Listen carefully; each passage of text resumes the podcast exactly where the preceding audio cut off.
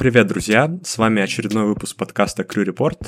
И сегодня с вами Никита. Напомню, что я работаю пилотом в авиакомпании «Победа». Вот уже почти полтора года летаю на Boeing 737-800. И сегодня у меня в гостях мой хороший знакомый Вооружан. Вооружан, привет! Как у тебя вообще дела? Приветствую. Да, в принципе, все в порядке. Сейчас 19.30 вечера, поэтому я нахожусь дома, это уже хорошо.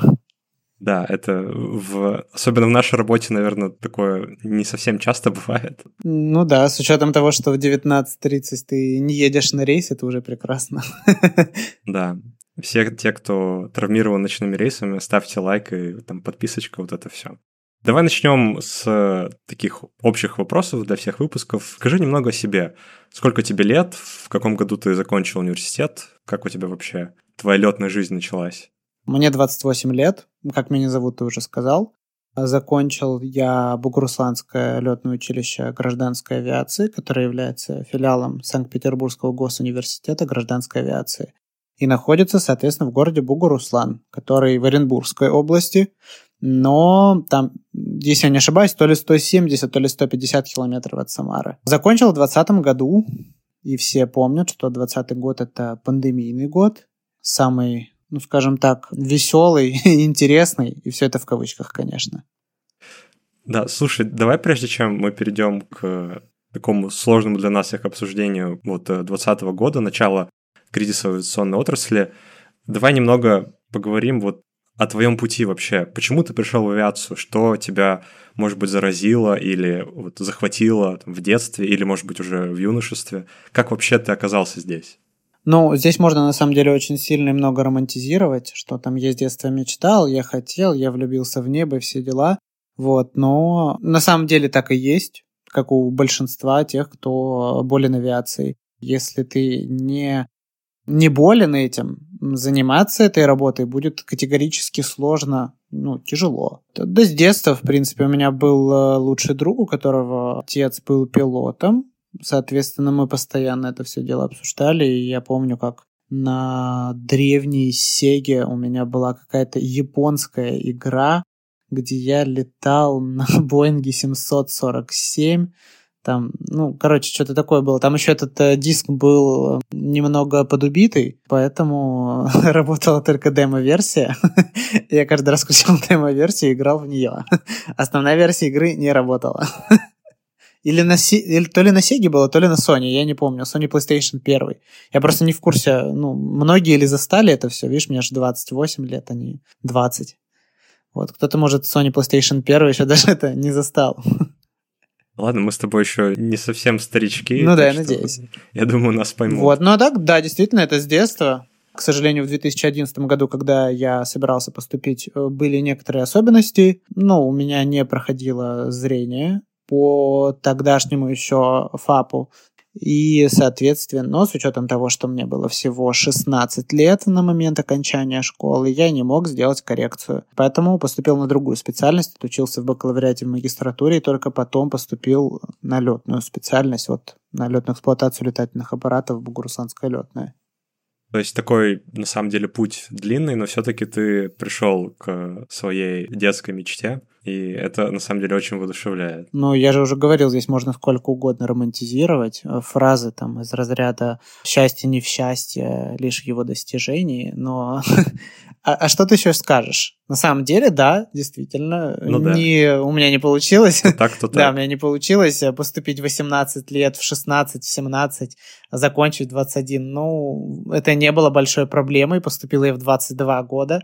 Собственно, даже с учетом того, что я поступил в 22 года, это относительно момента, когда я поступал, я был одним из э, молодых, потому что средний возраст на тот момент, если не ошибаюсь, уже был в районе 25 лет. Слушай, ну вот, например, среди тех, кто участвует в наших проектах активно, все-таки много молодых ребят, которые сразу после школы поступили. Но в то же время я помню, что даже вот у меня в потоке в СПБ ГУГА, когда я обучался, было много ребят, которые были старше значительно. Так что да, тут, наверное, возраст вообще не помеха, и если прям заразиться этой мечтой, то ты придешь к ней даже несмотря на все проблемы. Прекрасно понимаю, да, потому что, видишь, ты даже сказал в 20 лет. Ну, повторюсь, я поступил в 22, соответственно, так как это Бугурусланское летное училище, практика начинается там после первого курса. Летать я начал в 23. И э, у меня не было ощущения в 23 года, что я отношусь к категории старших, потому что старшим ребятам было действительно далеко за 30. У нас на потоке был э, молодой человек, которому было то ли 45, то ли 47, я уже запутался. Но, в общем, дядя был взрослый, но он очень хотел этого. В принципе, он был не один, их там было, по-моему, три человека. Вот. Э, почему нет? Да, вообще ничего не является по-настоящему непреодолимой проблемой. И тут можно к слову, эта проблема как раз перейти к тому, что не только у тебя путь до обучения был таким длинным, но и выпустился ты прямо в разгар пандемии. И вот не мог бы ты немного рассказать, каково это было, с какими чувствами ты выпускался и как все в итоге у тебя получилось? Смотри, тут э, в этой истории всегда хочется сослаться на психологию. Была прекрасная психолог, которая, кстати, если не ошибаюсь, она умерла в 21 веке уже, там, то ли 2005, то ли 2004 год. Элизабет Кюблер-Росс.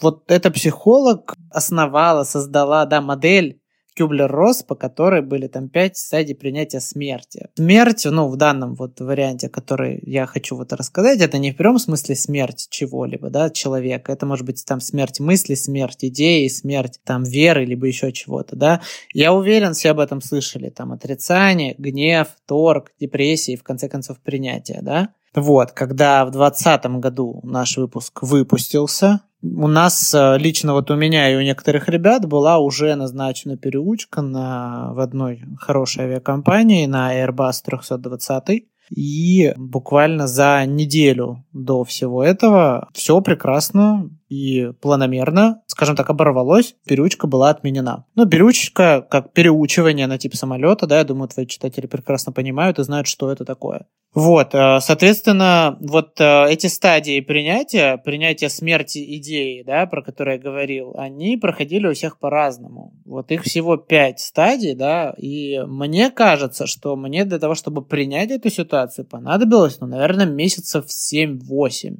Может быть, полгодика, да. Кто-то до сих пор в этом. Кто-то до сих пор это не принял. Потому что, к сожалению, даже с того выпуска не все ребята сейчас трудоустроены. Да, действительно, это было непонятно, потому что поначалу ты попросту отрицаешь, ты думаешь, что вот-вот сейчас границы откроются, все будет прекрасно, классно, круто. Они не открываются неделю, месяц, э, локдауны продлеваются один за одним, один за одним, и, соответственно, ты понимаешь э, потом, что происходит, когда ты видишь, что огромное количество людей без работы, а, огромное количество действующих пилотов с действующими сертификатами, с э, налетом и со всеми допусками, которые необходимы для выполнения там тех же международных полетов, да, там полетов по категории третьей, да, эти люди сидят без работы. Соответственно, о чем можем говорить мы, обычные выпускники, на тот 2020 год? Абсолютно ни о чем. Вот. Но даже тогда кто-то смог устроиться даже прям вот достаточно быстро, не без помощи, но опять же победителей не судят, так как они были победители в этой ситуации, смысл их судить. Они все сделали круто, я бы сделал так же. Ну да, знаешь, я понимаю твою точку зрения, и действительно сейчас, особенно когда в авиации кризис, это очень такая спортивная, если можно так сказать, среда, где каждый специалист соревнуется за вакантное место, которых очень мало. И поэтому действительно, наверное, становятся успешными именно те, кто любит эту профессию. Эта любовь позволяет им быть очень крутыми специалистами, очень компетентными. И это, естественно, в первую очередь интересует работодателей. Согласен, абсолютно.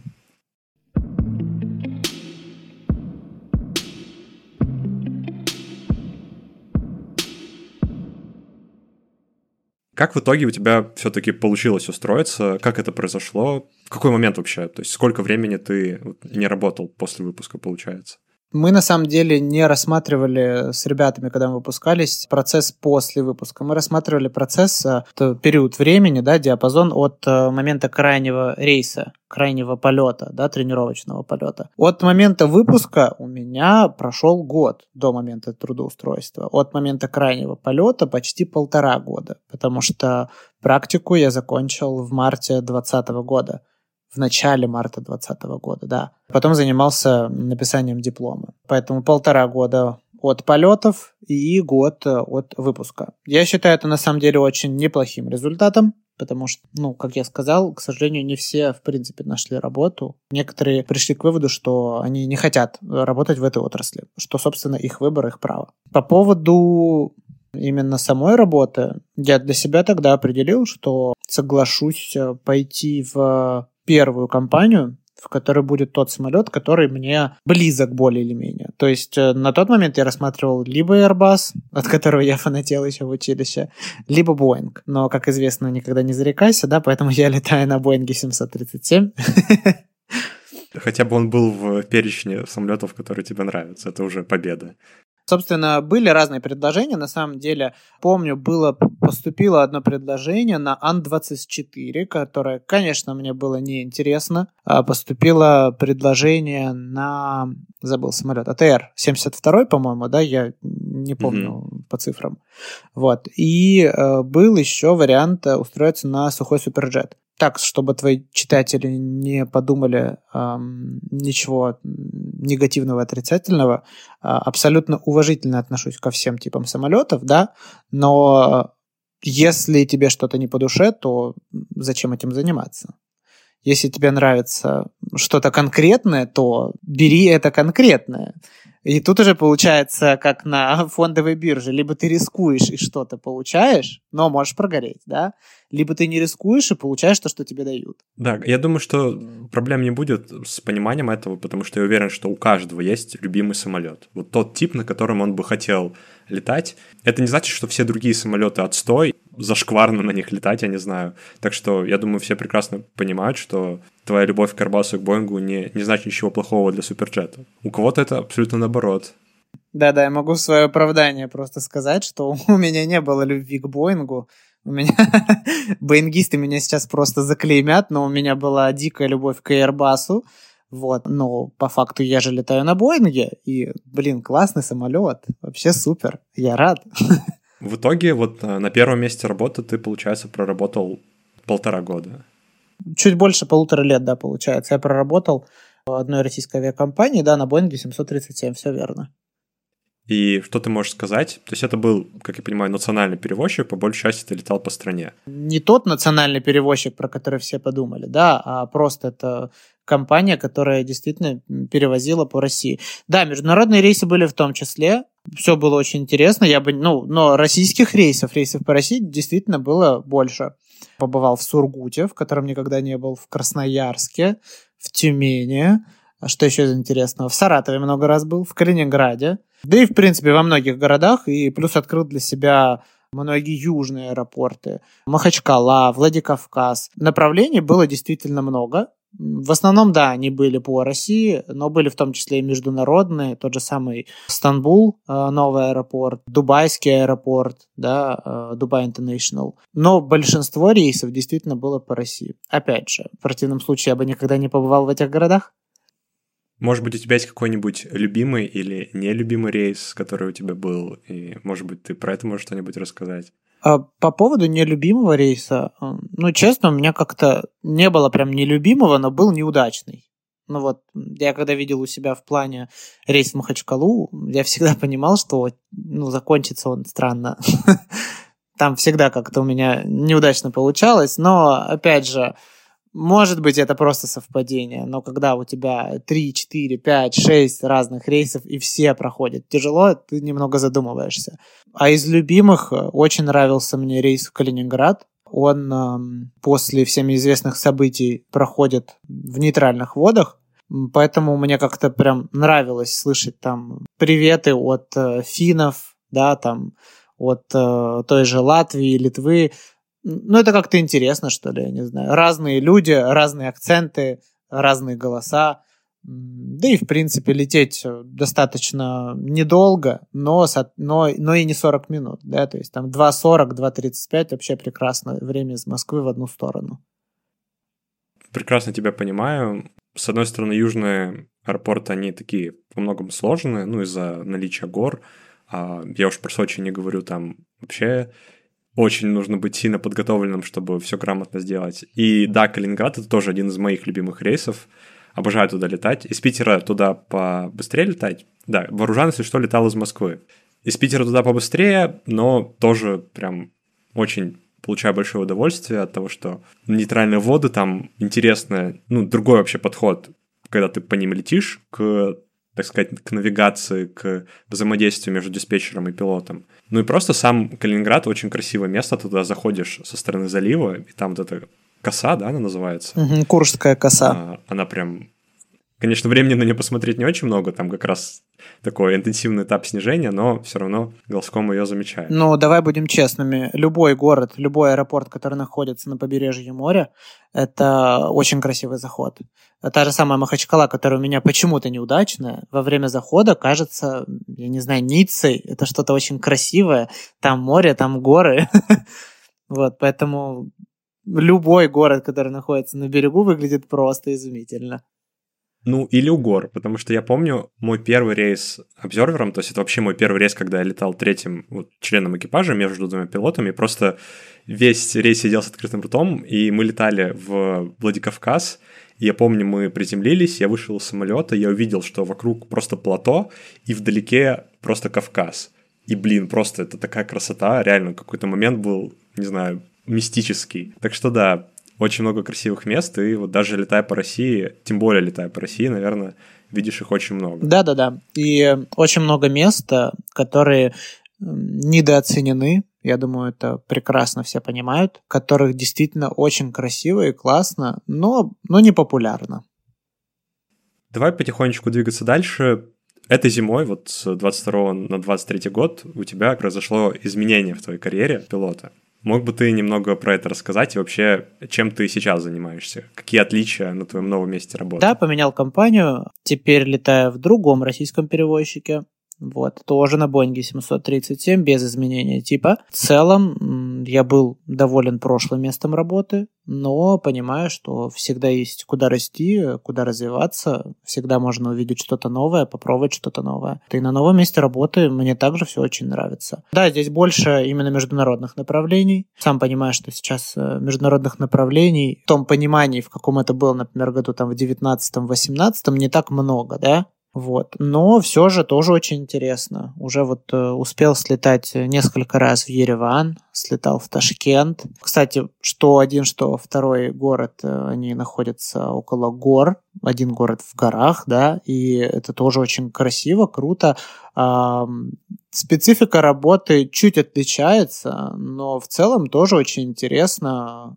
Как бы изучили регионы, теперь можно немного изучить э, подальше Ближний Восток и, как я понимаю, даже Азия. То есть, э, если ты, например, летаешь региональные рейсы, твоя основная цель заключается в выполнении правил одного государства. Когда ты выполняешь международные рейсы, например, с пересечением воздушных, э, воздушного пространства нескольких государств, соответственно, ты должен выполнять правила нескольких государств сразу. То есть э, при пролете границы одного государства ты начинаешь действовать согласно правилам этого государства. В некоторых странах необходим предварительный доклад, разрешение на вход в воздушное пространство. В других странах необходимо связываться там с Air Defense, с военными, чтобы они тебе разрешили вход в воздушное пространство. То есть есть некоторые такие тонкости, они отличаются. Отличаются там процедуры, при потере связи, процедуры при аварийном снижении. И очень интересно ну, иметь такой опыт, что ты понимаешь, над территорией каждого государства у тебя особые правила, и они могут очень значительно отличаться от твоих э, национальных, да, от вот твоих national regulations, к которым ты привык. Наверное, самый интересный опыт, который у меня был, это вот как раз ты про Air Defense сказал, это ты, наверное, имел в виду Иран.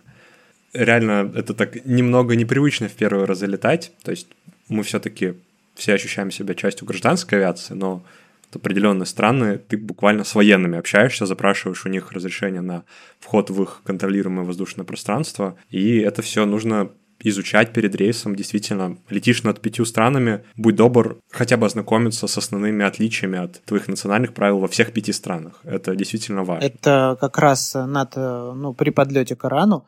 А, я думаю, большинство людей, которые летали в Дубай, Э, знают, что, в принципе, полет в Дубай это очень красиво во всех отношениях. Ты пролетаешь очень много климатических зон, очень много интересных районов. То есть мало того, что мы с тобой обсудили сейчас вот этот Air Defense, да, которому необходимо, у которого необходимо запрашивать разрешение на вход в воздушное пространство. Плюс ко всему, там перед этим идут горы. Соответственно, там тоже специальные процедуры на случай разгерметизации, то есть большое превышение. Это, в принципе, все очень интересно. А по поводу Air Defense а, был интересный момент. А, зачем-то военные интересовались, сколько у нас женщин на борту. Зачем им была эта информация нужна, я не знаю, но была нужна. все-таки национальные правила, кто мы такие, чтобы их судить, правильно? Да-да. Наша задача их выполнять. Это вот такая особенность международных рейсов. Они вообще во многом уникальны, дают прям новую перспективу после того, как ты часто летаешь только по России. Я почему сказал, что это не тот уровень международных полетов, который был до пандемии, да, там, году 19-18. Тогда летали по очень многим направлениям, где ну, действительно были прям весомые отличия, да. Сейчас это тоже интересное направление, но они больше ориентированы на Ближний Восток, на Среднюю Азию, на азиатские страны, Китай, Таиланд. Тоже есть свои особенности. Думаю, просто будем надеяться, что в каком-то в какой-то ближайшей перспективе а, мы все сможем э, слетать прямой рейс из Москвы, ну, например, в Лондон. Согласен? Да, слушай, это вообще моя мечта. Я помню, я заканчивал учиться вот как раз перед пандемийное время, и очень много смотрел видео на YouTube, как вот стажеры, там, знаешь, летают, там, Внуково Рим, Внуково Милан. И думаю, блин, это же, это же могу быть я. И меня это так захватывало, конечно, да. Я тоже прошел много вот этих стадий смирения с фактом того, что оказались мы все немного в другой реальности, наверное, отличающейся от той, которую мы планировали. Но в то же время иметь возможность э, принять это, это тоже очень полезный навык. Так что, да, живем в том, что есть, но надеемся, что рейс там Питер-Милан, Питер какой-нибудь Цюрих — это будущее, которое не слишком далеко от нас. Согласен с тобой.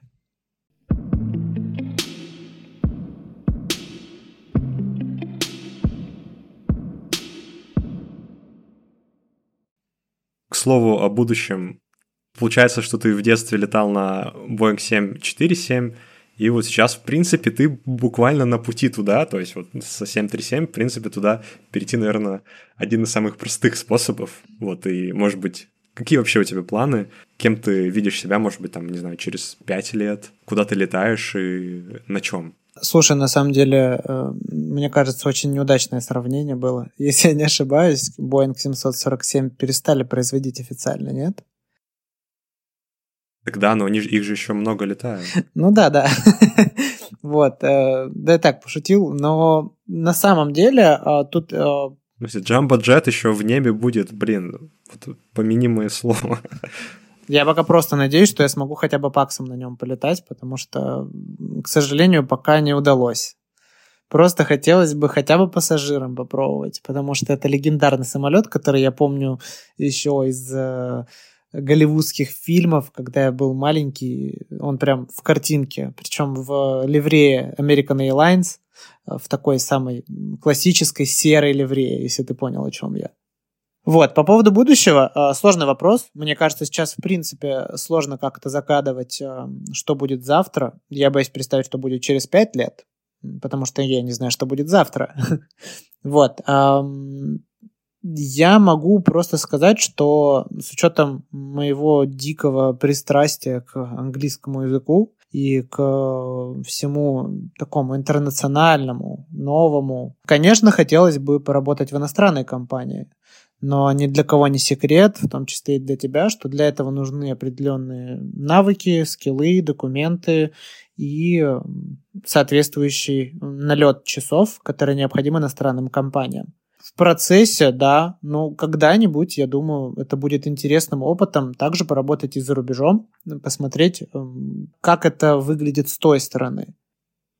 А видишь ли ты себя переучивающимся на Airbus? Например, если будет возможность такая. Да, почему нет? На самом деле это интересный опыт. Даже вот изменив, э, сменив место работы с одной компании на другую, ты имеешь э, достаточно много преимуществ над ребятами, которые работали только в одной компании. У тебя есть наработки и знания от одной компании, процедуры от одной компании, которые, конечно же, ты, ну, скажем так, ты не будешь нарушать процедуру новой компании, но тем не менее ты будешь держать у себя в голове, что вот в той компании я делал так, такой, ага, прикольно.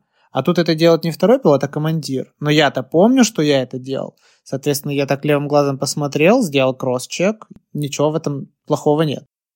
Да, то есть у тебя несколько перспектив появляются. Да-да-да, более, получается, знаешь, обширное видение ситуации. Так, вот я еще хотел у тебя спросить. Ты сказал, что очень интересуешься и вот развиваешься в плане английского языка. Может быть, ты мог бы какие-нибудь советы вот студентам, тем, кто сейчас обучается, дать по тому, как развиваться в этом направлении? То есть какие-нибудь ресурсы или как вообще ты поддерживаешь свой уровень языка? На самом деле э, тут э, не нужно быть семь пядей во лбу, чтобы понимать основную цель языка. Мы вот по-русски с тобой разговариваем, язык нужен для того, чтобы вербально описывать то, что ты видишь, слышишь, чувствуешь, либо хочешь сказать. Почему-то, к сожалению, люди так относятся к русскому языку, но не относятся так к иностранным языкам. Английский язык, который в авиации действительно многим нужен, абсолютно ничем не отличается от русского языка в плане того, что это живой язык, который нужно понимать, но ни в коем случае не просто заучивать. Да?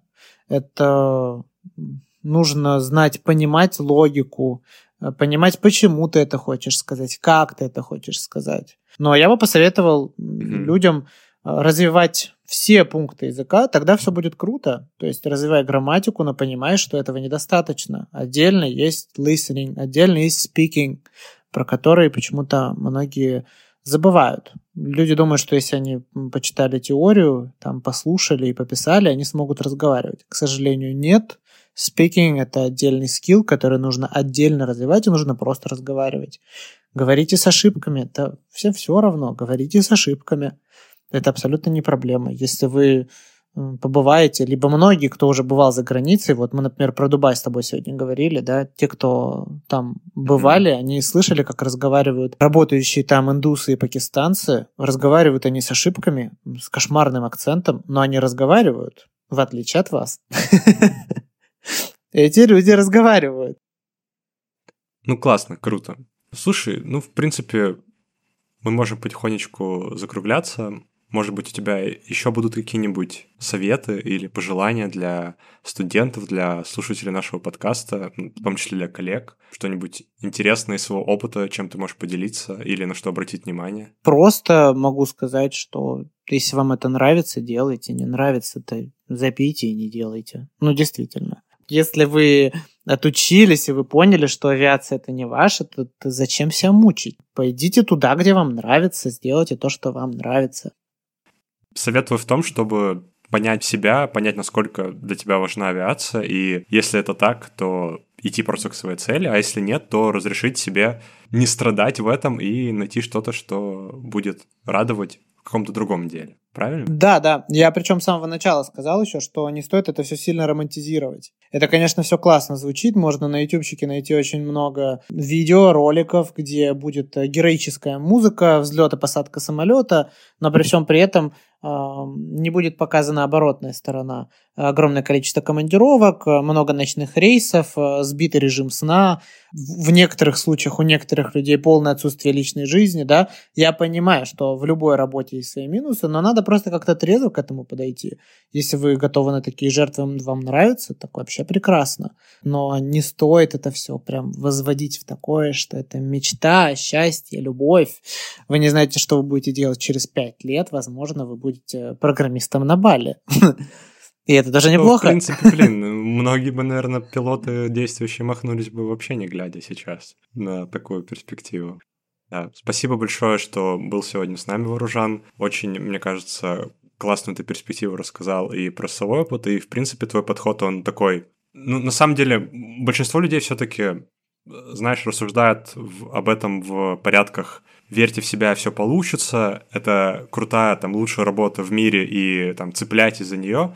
Это тоже имеет право на жизнь, такой взгляд на ситуацию, но в то же время твоя картина, она интересна. Действительно, возможно, работа пилотом — это тоже просто работа, и как и многие другие, в ней есть плюсы, минусы, и просто нужно понять себя и понять, насколько она подходит именно для вас. То, что сейчас кризис, ну, блин, может быть, через полгода от него уже ничего не останется, а может и нет. Да, любые кризисы заканчиваются, но, повторюсь, модель Кюблер-Росс. Человек, который тебе говорит, что все получится, это отрицание. Человек, который говорит, ну, как выйдет, так выйдет. Его величество случай – это принятие.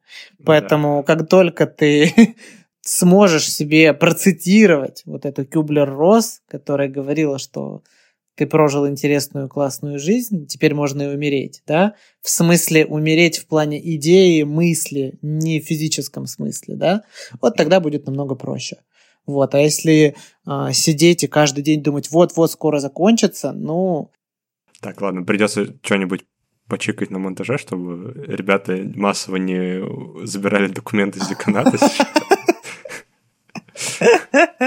А то не только пилотов, то еще и целевую аудиторию нашего подкаста уменьшаем. Ладно, это все, это все шутки. Да. И еще раз да. благодарю тебя. Всем спасибо, что были с нами, что слушали подкаст Crew Report. Увидимся с вами через несколько недель. Всем хорошего дня и пока.